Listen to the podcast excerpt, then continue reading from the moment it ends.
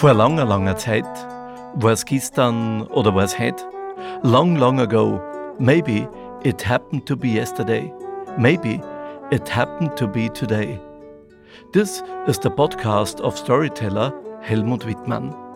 Ja, das ist der Podcast von Märchenerzähler Helmut Wittmann. Da wird in Mundart erzählt oder in Englisch oder aber auch zweisprachig. Danke für die Musik an den Raphael Trautwein, Komposition und Posaune und an die Genoveva Kirchweger an der Hafen.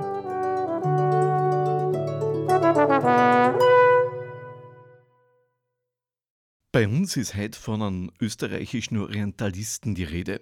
Der hat vor rund 200 Jahren wirklich Beeindruckendes geleistet. Ja, und nebenbei hat er auch noch allerhand erlebt. Und dabei ist er doch den wenigsten bekannt.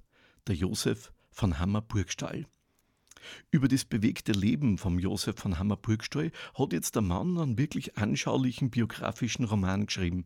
Ja, und der Mann ist kein emeritierter Universitätsprofessor, der vielleicht sein Leben damit krönen will, oder zum Beispiel Orientalistin, die da umfassende Kompetenz zeigt. Nein, er ist Kabarettist und Autor und vor allem auch TV-Moderator Dirk Stermann. Hallo.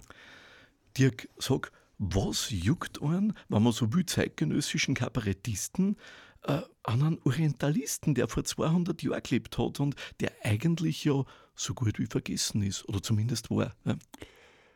Das stimmt, er ist vergessen und äh, nachdem ich mich ja mit dem dann lange beschäftigt habe, mit dem Hammerburgstall, wundert mich das auch, dass er vergessen ist. Wobei es gab äh, in den 80er Jahren mal eine Briefmarke mit seinem Konterfei, was ihn sicher sehr gefreut hätte, weil er ein sehr eitler Hund war. Äh, für mich war das Faszinierende an dem Mann, äh, zum einen sein Leben natürlich, aber was ich so faszinierend fand, war, dass der immer gescheitert ist. Und darum ist als Kabarettist, also für mich als Kabarettisten ist der, die größte Unterhaltung liegt immer darin, wenn etwas nicht funktioniert. Äh, öd ist es, wenn etwas klappt. Ja. Äh, und seine Geschichte ist aber eine Geschichte des Scheiterns, aber auf sehr hohem Niveau eigentlich. Äh, nicht das Niveau, das er selber wollte, aber äh, es ist schon einiges, was der Mann äh, geschafft hat in seinem Leben. Er war der erste Präsident der Akademie der Wissenschaften in Österreich. Und wenn du heute mit Orientalisten sprichst, was ich ja auch vorher nie gemacht habe, aber durch die Arbeit am Hammerburgstall habe ich das dann, der hat eine große Bedeutung für alle Orientalisten. Und vor allem hat er eine große Bedeutung für die Leute außerhalb von Österreich, nämlich im Orient selbst. Da hat er noch immer einen sehr klangvollen Namen, der Hammerburgstall. Und für mich war das halt wirklich großartig, weil ich ähm, Österreich und Wien vor allem so liebe und dadurch gezwungen war oder die Möglichkeit hatte, mich mit der Stadt und mit dem Land zu beschäftigen. Wie war das denn vor 150 Jahren? Wie war das denn vor 200 Jahren? Und das war wirklich spektakulär. Das Faszinierende ist ja, dass man die Geschichte vom Hammer Burgstall eigentlich genauso gut als Erfolgsgeschichte erzählen könnte. Genau. Nur er selber hat es nie so gesehen. Na, na, na, er wollte immer was und das hat er eben nicht erreicht. Er war ähm, eigentlich Beamter und sein Ziel war es, Botschafter in Konstantinopel zu werden und das hat er nie geschafft. Und er wusste aber, dass er mit Abstand am geeignetsten dafür wäre.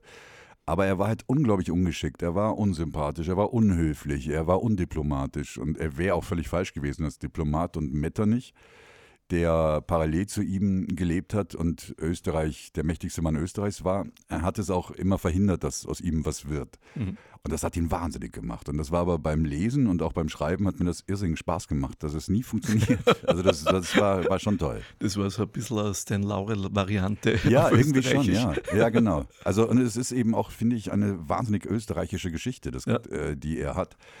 Und er war halt auch, er war nicht adlig, das heißt, er ist aus, aus äh, er hat sich so raufgearbeitet und ähm, dann hast du auch gesehen, dass viel Dümmere als er, nur weil sie adlig waren, es halt geschafft haben. Ja. Und auch da sehen wir Verbind Verbindung zum Heute, dass nicht immer der, der am gescheitesten ist, auch am meisten erreichen wird. Sondern Aha. wenn du Beziehungen hast, äh, ist es, tust dich immer leichter, auch wenn es ein Vollidiot bist. Also das trifft mich jetzt vollkommen unerwartet. Siehst du? Siehst du? dass immer nur die Besten in der Regierung ja, ja. vertreten ja, sind. Aber naja, schauen wir mal, vielleicht Scheinbar andere nicht, nein. Nur vielleicht ganz kurz ein paar Eckdaten zum Josef von Hammer-Burgstall. Der ist 1774 in Graz als Josef von Hammer geboren worden.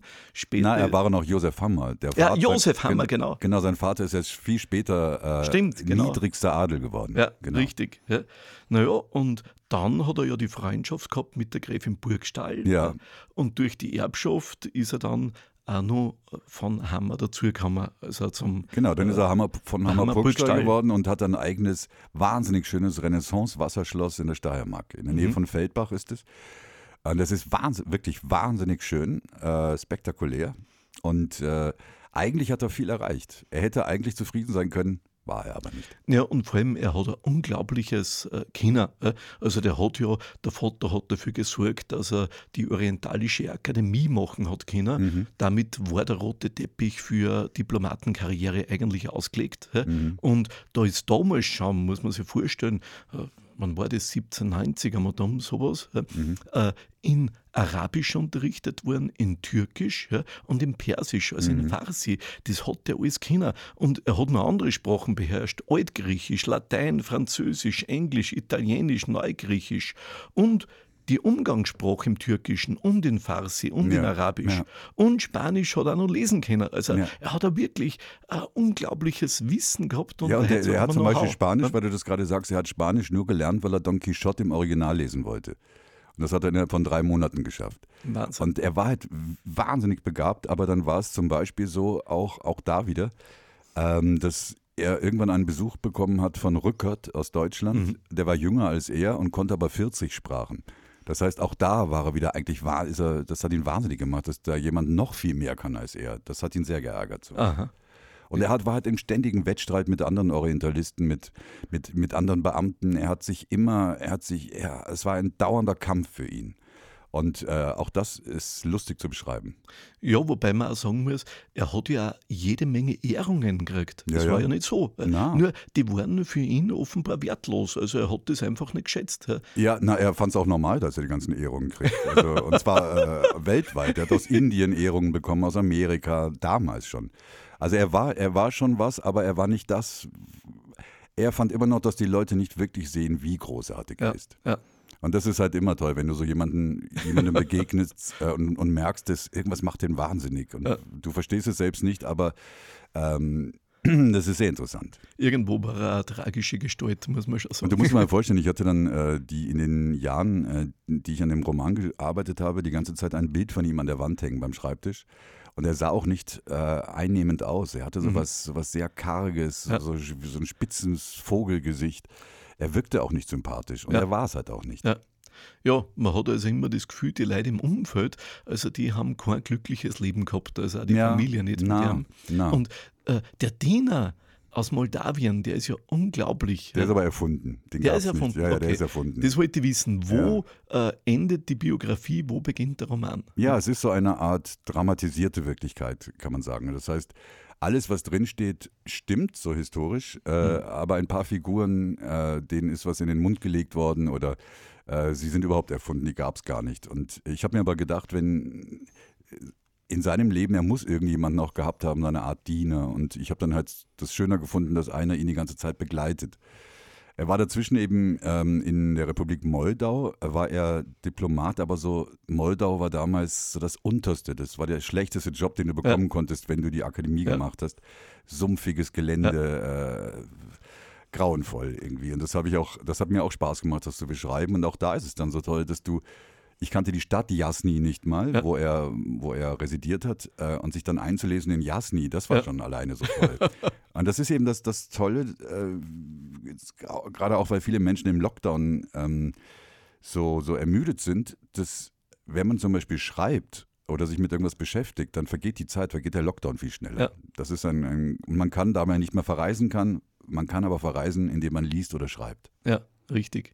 Ja, und es ist eine faszinierende Reise, wenn man das liest. Allein die Fahrt auf dem Floß von Graz, äh, Mhm. Mur abwärts, Mhm. ja, oder eben auch die Zustände in Wien äh, zu der Zeit. Also, was für mich der Wahnsinn ist, zum Beispiel, ist die Buttenfrau. ja. Also, da hat Klofrau plötzlich eine ganz neue Bedeutung. Absolut, ja. Ja, das habe ich auch nicht gewusst. Und das war in Wien bis, bis in äh, Mitte des 19. Jahrhunderts gab es die Buttenweiber. Mhm. Also Frauen, die mit Scheiß und Pinkelkübeln äh, durch die Straßen gegangen sind und du konntest einen schwarzen Vorhang dir äh, überziehen, sodass du irgendwie äh, ein Auf der Straße, warst. auf der offener Straße, auf offener Straße. Straße, ja. Aber das war, das war gefühlsmäßig, also alles, was ich gelesen habe, fast noch das, was am besten roch in Wien. Oh Gott. Sollte Butten. Ja. Also es war wirklich die Hölle. Und das, das war zum Beispiel für mich ganz wichtig. Ich habe äh, mich getroffen mit einem Alltagshistoriker, Peter Peyer heißt der. Ja. Der hat mal ein Buch geschrieben, Der Gestank von Wien. Und der ist eben Historiker. Und der hat mir ganz viel, ganz viel erzählt und ganz viel geraten, was ich lesen sollte, äh, um so ein Gefühl für Wien, um die Zeit zu bekommen. Mhm. Und dem bin ich noch immer sehr dankbar, diesem äh, wahnsinnig gescheiten, super sympathischen Herrn Peyer. Was mich an dem Ganzen auch sehr, sehr fasziniert hat, war, der Josef von Hammer hat ja unglaubliche Texte übersetzt. Ja. Mhm. Die haben ja, sind nicht nur literarisch interessant, die haben auch eine unglaubliche äh, mystische Tiefe, wenn man so will. Ja. Und äh, er selber aber hat das in sein Leben scheinbar nicht wirklich integrieren können. Also er hat da keinen Zugang gefunden äh, zu diesen Texten. Es gibt zum Beispiel da von Sadi einen Spruch aus dem Rosengarten, das kleinste Wort, das man im Scherz gesprochen, es kann dem Weisen doch Belehrung bringen. Dem Toren lese hundert Weisheitssprüche, als Scherz nur wird's an seine Ohren drängen. Mhm. Und du denkst da, ja, wenn du so Texte liest, eigentlich müsste das ja für dein Leben Konsequenzen haben, für deine persönliche Entwicklung. Ja, aber nicht, Und wenn du so verbissen bist wie er. Er war einfach zu verbissen dafür. Er war halt, und, und das hast du ja schon gesagt, also das es war unglaublich, wie viel der gearbeitet hat. Ja. Also das heißt, ich glaube, wenn du so viel arbeitest wie der und, und es gab ja damals kein Laptop, sondern der hat ja, ja alles mit der Hand geschrieben, unendlich Richtig. viele Seiten mit der Hand geschrieben in seinem Leben, hatte auch unglaubliche Augenprobleme deswegen ja. natürlich, weil er immer bei flackerndem Kerzenlicht schreiben musste. Das heißt, wenn du so viel liest und übersetzt, dann bleibt vielleicht gar nicht die Zeit, dass du dir überlegst, was dass bedeutet das eigentlich dass wirklich. Dass du es verinnerlichst. Genau. Ja, dass du es verinnerlichst, genau.